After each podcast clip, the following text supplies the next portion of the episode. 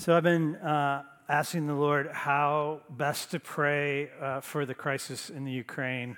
And um, to be honest with you, I've struggled along the way. Like, what, what do we say? How do we pray? Um, and then I had a good friend of mine who posted a prayer um, yesterday. And I just want to read the, this uh, poem, that's, uh, this prayer that's written in a, uh, in a poem. And I just want to encourage you uh, just to listen to the words. And then when I'm done, I pray.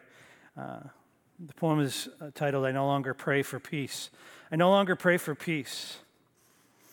On the edge of war, one foot already in, I no longer pray for peace. I pray for miracles. I pray that stone hearts will turn to tenderness, and evil intentions will turn to mercifulness. And all the soldiers already deployed will be snatched out of harm's way, and the whole world will be astounded onto their knees. I pray that all the God talk will take bones and stand up and shed the cloak of faithlessness and walk again in the power and powerful truth. I pray that the whole world might sit down together and share its bread and its wine. Some say there's no hope, but then I've always applauded the holy fools who never seem to give up on the scandalousness of our faith that we are loved by God and that we can truly love one another.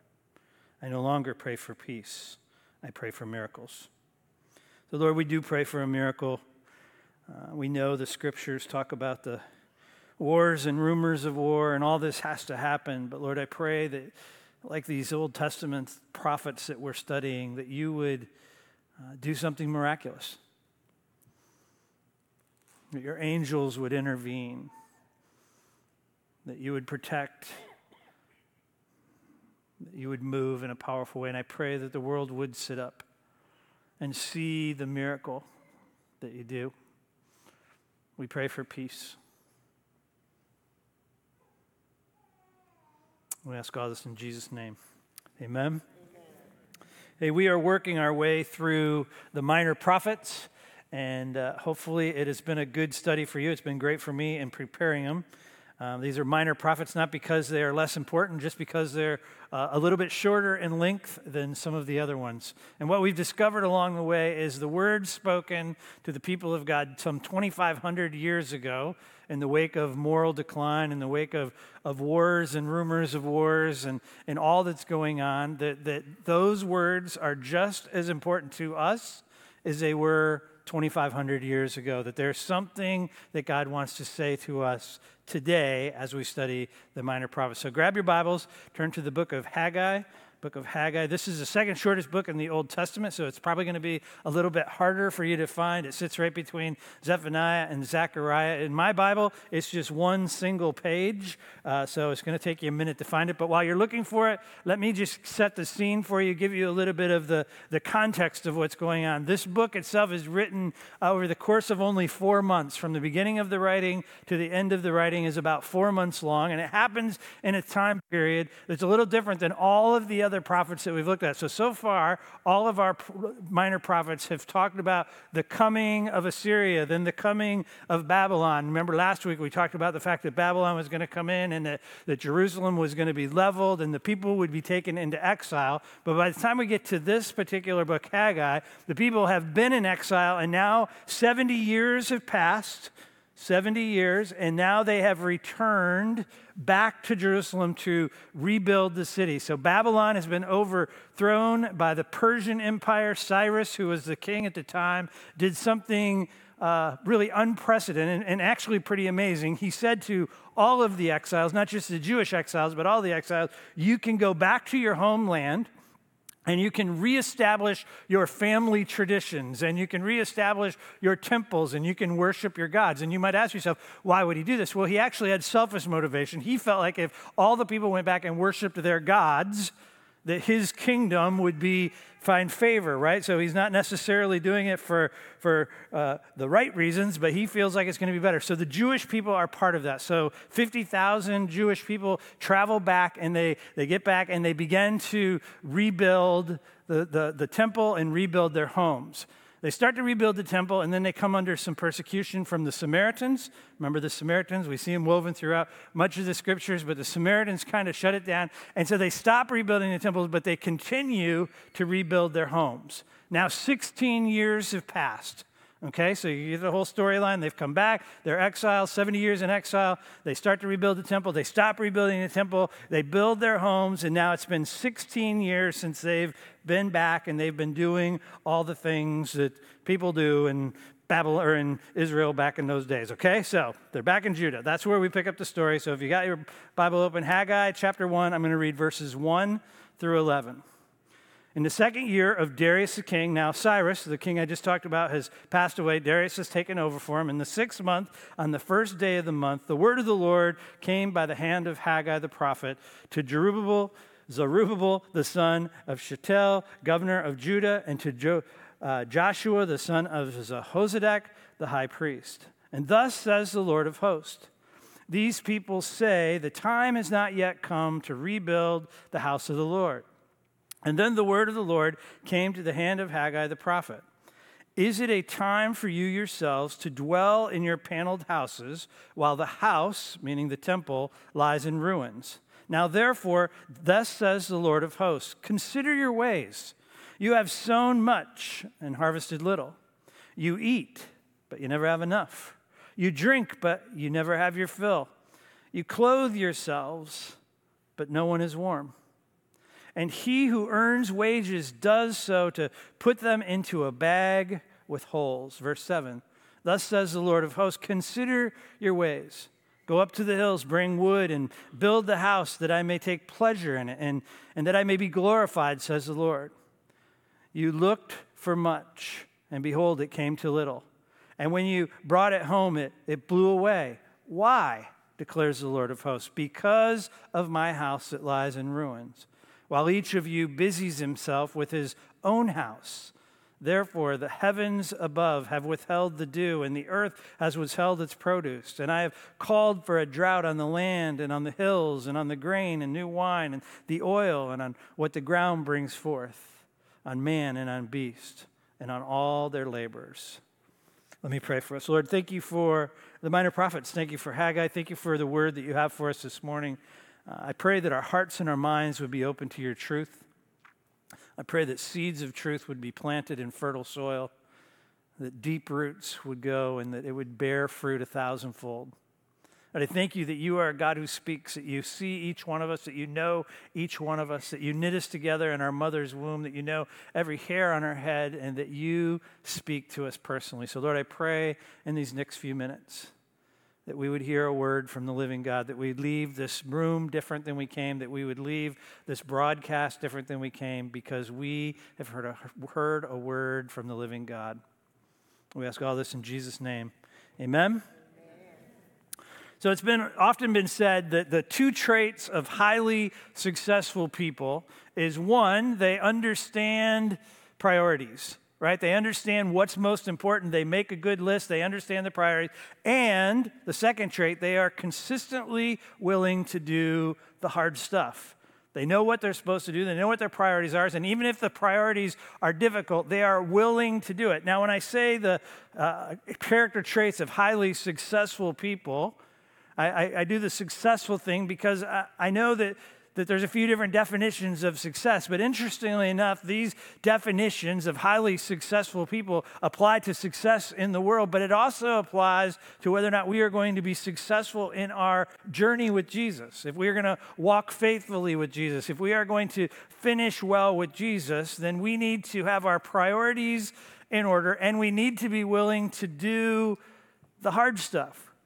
If you look at verses 5 and 7 of the passage that I read, the first chapter, it says, Consider your ways. Twice, right? Consider your ways. God is saying, check your motivation, right? Ask yourself, what are you doing and, and why are you doing it, right? What are you loyal to? Who and what do you love? One of the uh, the devotionals that we did this week, if you guys are doing the uh, emotionally healthy relationships, it talked about your everything you do is motivated that way. What you love determines how you live your life. What you love determines the choices that you make. So asking yourself, considering your ways, God, what, what is my what is my motivation? Why do I do what I do? Right? It's a question we as followers of Jesus need to ask ourselves on a regular basis. Why do you come to church? If you are a person that reads the Word of God, even ask yourself, why do I read the Scriptures? Why do I go to the Scripture? Consider your ways, pay attention to your priorities. It is a critical discipleship lesson. So when Paul was talking to his, his mentee, right, and he's talking to, to Timothy, he says, Timothy, pay attention. He actually says, pay close attention to your life right? Pay attention to why he says, pay close attention to your life and your doctrine and your teaching. He's saying, make sure you know what your priorities are. Make sure you know why you do what you do. Even the philosopher Socrates said, an unexamined life is not worth living. Consider your ways. Pay attention to your life. Examine your life. We all need to take time we all need to step back and we need to consider who we are and what God desires from us. What are our gifts? What are our passions? What are we, what are we most excited about? And if we fail to intentionally consider our ways, we will inevitably, listen, church, we will inevitably, inevitably drift away from what God has for us, right? And we will slip into what I would call the mundane or the mediocrity, right? You, get up in the morning, you eat breakfast, you go to work, you come home, you eat dinner, you watch a little TV, you go to bed, and you do it all the next day. Right? And day after day, the, the mundane and the monotony of life kick in. One of the authors I read this week said this mindless life of repetition is no better than that of a donkey, and it's miserable. But here's the deal the discipline of self examination brings life to all of those activities that would normally fall into the mundane. Right? We begin to realize that going to school, like going to school, can actually be an opportunity to advance the kingdom of God. Or as you're going to discover next week, that, that going to work is meant to be an, an act of worship right? That we have the opportunity to go to work and to have impact on the people around us for the kingdom of God. Suddenly, when we consider our ways and our priorities in the right place, everything we do has an opportunity to bring glory to God or to make God known. Now, everything has life, everything has meaning, but it requires self examination. It requires considering your ways. So, are you just punching the clock? Or do you, do you see work as an opportunity to share your faith with more people? Right? Are you just going to school, or does school have some redemptive purpose? Back to the book of Haggai. The people had gotten used to a new normal. It's funny, I couldn't help but think about the post pandemic world we live in, how we've gotten used to a, a, new normal. And some of it's probably okay, some of it might even be good, but some of it is not so good. Right? So they had gone without church, they had gone without a temple for 16 years. Right? Look at verse 4. God asks them this penetrating question. For the record, if God's going to ask you a question, it's usually penetrating. Like in my story, my life, whenever God wants to ask me a direct question, He's usually trying to get at something He needs to get at. So God asks the, the remnant a question in verse 4. He says, Is it time for you yourselves to dwell in your paneled houses while the house lies in ruin? Paneled houses just means finished houses.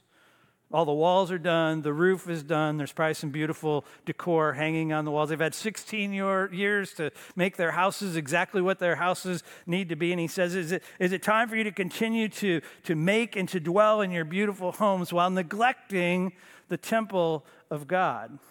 And it's important to understand nowhere in here is it saying there's anything wrong with having nice houses. It's about priorities. He's trying to get at their priorities. Everything you're doing, you're doing for yourself. If you go back, you read the passage I read, he talks about you, you're, you're doing everything in your own strength. You're doing everything for yourself. Stay with me for a minute because this is critical. The temple is just a building, right? The, the, it was no more than a building, but it was the gathering place for the people of God. It was a place where community was formed. It was a critical location for corporate worship, right? It's a place where the people could come and celebrate the festivals and, and belong to something bigger than themselves. It was a place where God's presence actually would rest and they would come and they would experience the actual presence of God as they joined together in community. It was the necessary part of the people belonging to something bigger than themselves or even bigger than their immediate family. Right? It's this common place where people could serve one another and, and love one another and encourage one another. And what we know from the book of Ezra and the book of Nehemiah, which basically are, are the stories that take place around what Haggai is talking about. So it's the same storyline. If you want more details, go read Ezra, read Nehemiah, and you can see the whole thing in detail. But we know what happens is they build the temple, right? And as the people start begin to worship, the temple becomes the central place that eventually spurs on this incredible revival that you read about in Nehemiah. But the temple was a necessary part of the revival that's going to come. Right? It, it doesn't have anything to do with the building itself, but what the building represented was a, a neglect of the people. They neglected to actually practice their faith. They're falling into the same trap that we've been talking about week after week. They had forgotten God, they'd gotten used to the routine of just doing life without God. The call to build the temple was a call to return to God. Consider your ways, get your priorities straight. It's always been and always will be about the hearts of the people, not the building, not the structure, but the hearts of the people. It's the way it is, and it's the way it always will be.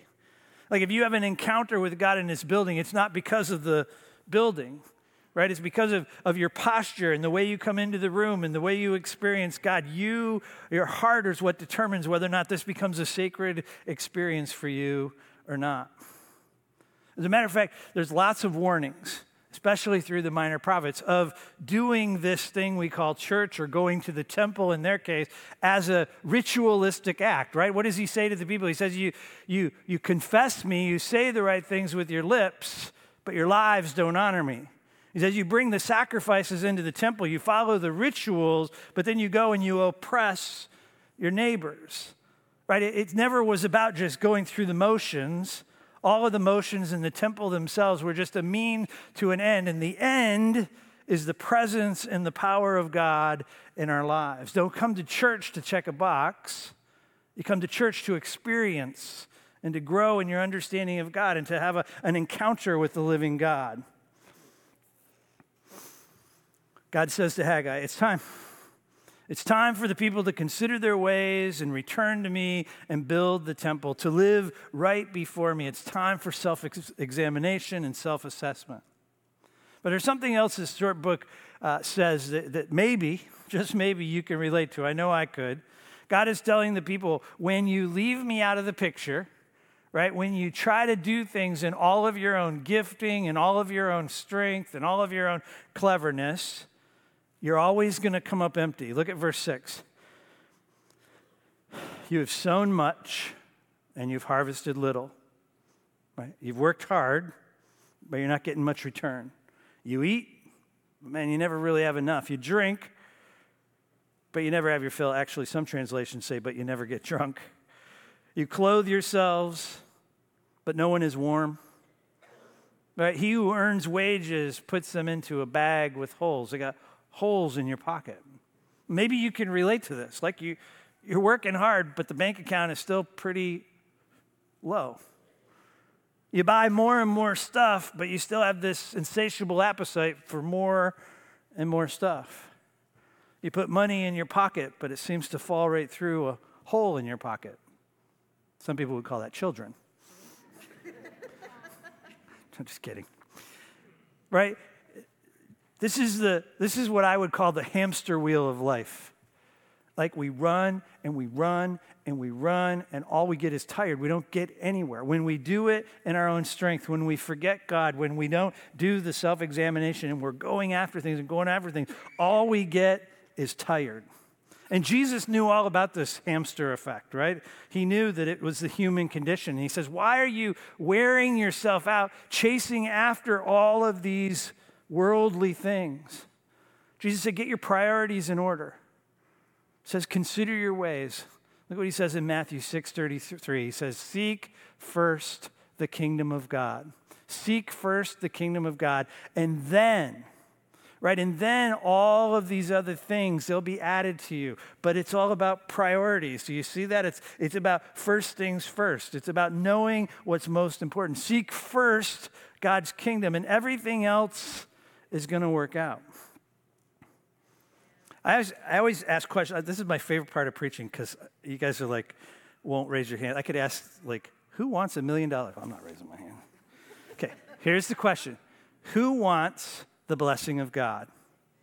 Right? I would think we would, even if we're a bit atheistic, I would think we think, well, can't hurt. right? I, will take the blessing of God, right? We all want the blessing of God. I say this all the time the movement of God in your life always starts with an invitation. And the invitation, when received and lived into, will always reap a blessing.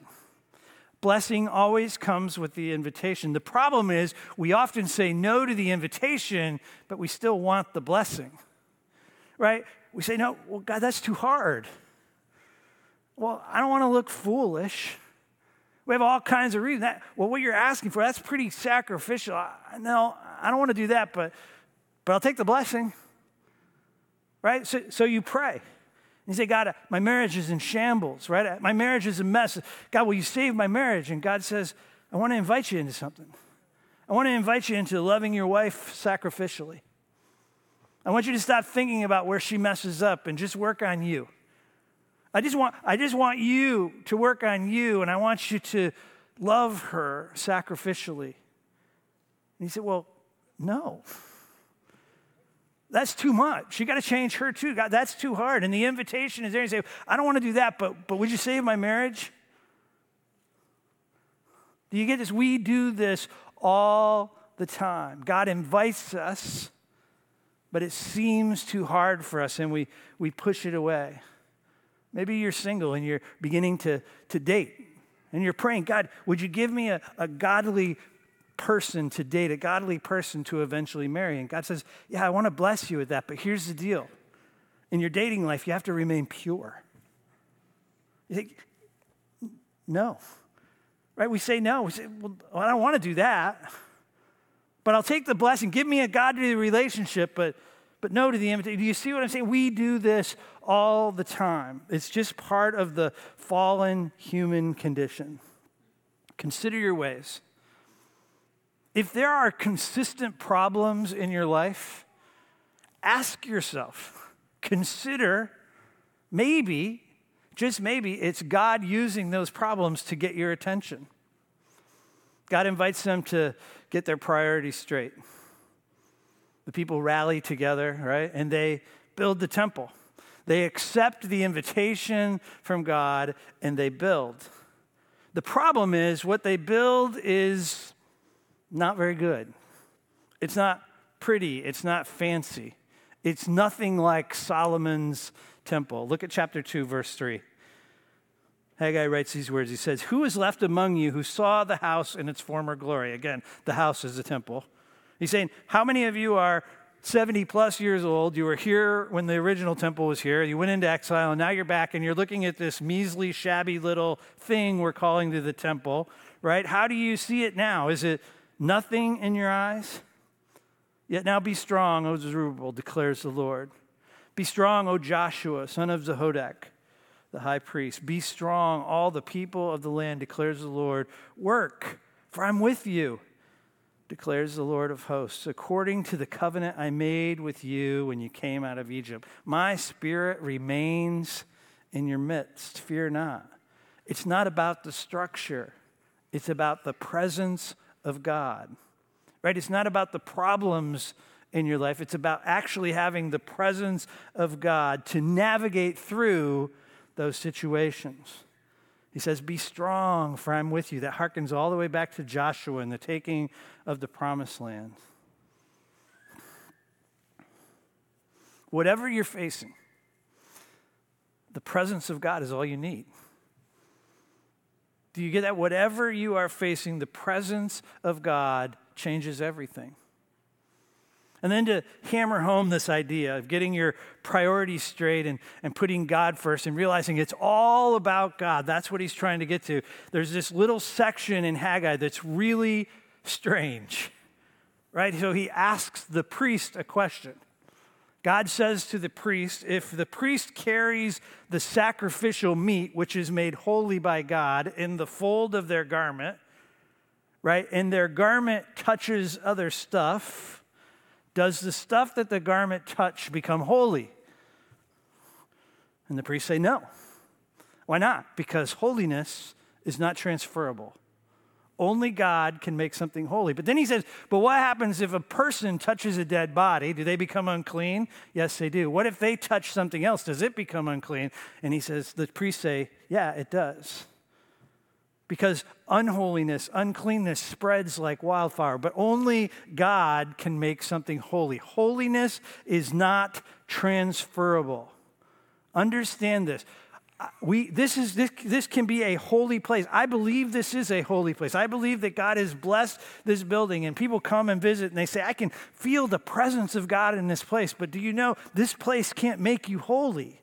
Only God can make you holy no priest, no pastor, no rabbi, no guru has the ability to make anything holy. Only God can make you holy.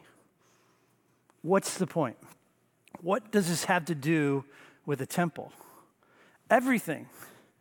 Because if they began to worship the building, right? Then they no longer are considering their ways. They're no longer understanding that the righteous live by faith and only faith. Going to church doesn't make you holy. Reading your Bible doesn't make you holy. Only God can do that. Holiness is not transferable.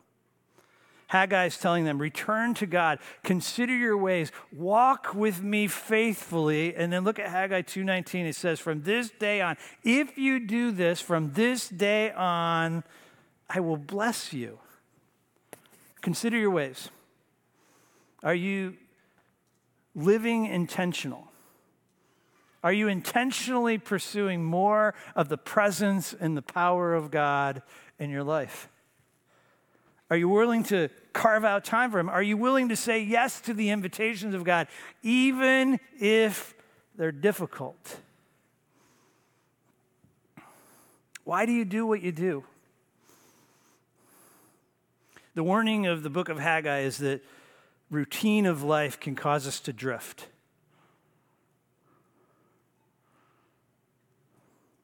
The single most important priority in your life is the presence and the power of God. The book ends with this messianic promise. It's another one of those confusing moments where it talks about being a signet ring, and all he's saying is to the current governor. So uh, I didn't cover this when I was doing the little bit of history, but when the Babylonians came in and they took uh, the exiles, the king at the time, right, was uh, Jehoiakim or something like that. Anyway, he's gone. Now, when they come back, it's Zerubbabel, who is his grandchild. So he's in the direct line of David, who is now the governor or the sitting ruler. And what do they say to Zerubbabel? That you will become a signet ring. What he's saying is, through your line will come a king of all kings. Through your line will come the Lord of all lords. It's Jesus. Remember, one of the six big messages is Jesus is coming right? And so there's this messianic promise that, that it's okay, I'm going to do the very things. And if you read that, it talks about the fact that there will be no more wars, that all nations will come to Jerusalem, all nations will worship God. We haven't seen that part of the prophetic promise, but we have seen the coming of the King of Kings and the Lord of Lords. The movement of God in your life always, always starts with an invitation. God invites the people to build to get back to their right priorities and they accept the invitations. And here's what I would say to you as your pastor or your friend God is inviting every one of you to something. I don't know what it is. But I can guarantee you, if you can hear my voice, whether you're in this room or you're on the broadcast, God is inviting you to something. It may be to start something, or it may be to stop something. But I guarantee you, He's inviting. And if you really want to listen to Him, it may be pretty hard. But if you want the blessings of God, you got to accept the invitations of God. So I want to close by actually just giving you a minute. It'll seem like longer than a minute, but I'm actually just going to give you one minute. I'm going to ask you to close your eyes, and what I do all the time here is I just ask you to open your hands. You don't have to raise them above your head. I just want you to open your hands as a way of saying, God, I'm, I'm open to, to hear whatever you want to say to me. That's all you're doing is just, just signaling. That's your first invitation. Open your hands. And just pray the prayer God, what are you inviting me into? What, where is the invitation, God? God, what is the invitation you have for me this morning?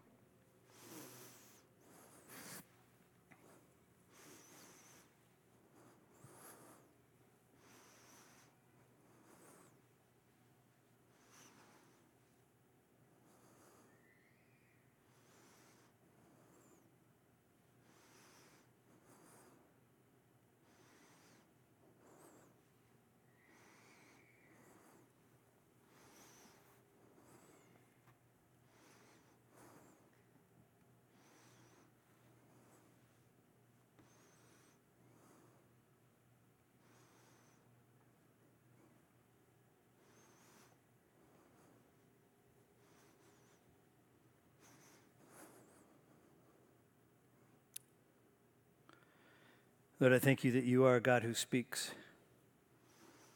I pray that you would speak to your people. I pray that you would continue to speak to me. I thank you for the minor prophets and how you have uh, even awakened my spirit to new things and exciting things as we've prepared and studied and taught through these wonderful, wonderful books. Lord, I pray that we would have the courage to accept the invitations. Jesus' name, amen. So, a group of people meet before the services in the chapel and pray for you, and they listen for what God might want to say uh, to individuals, to the church as a whole. Uh, the Lord wants to redeem some broken relationships. There's no question about that. Uh, that we want to just encourage the babies that were dedicated today that they're going to grow up to be pillars of faith in the future. And those of you that have poured into building that foundation of faith for the next generation need to continue to do more. I think about Tony's words when he encouraged us to continue to spread seeds among the younger generation.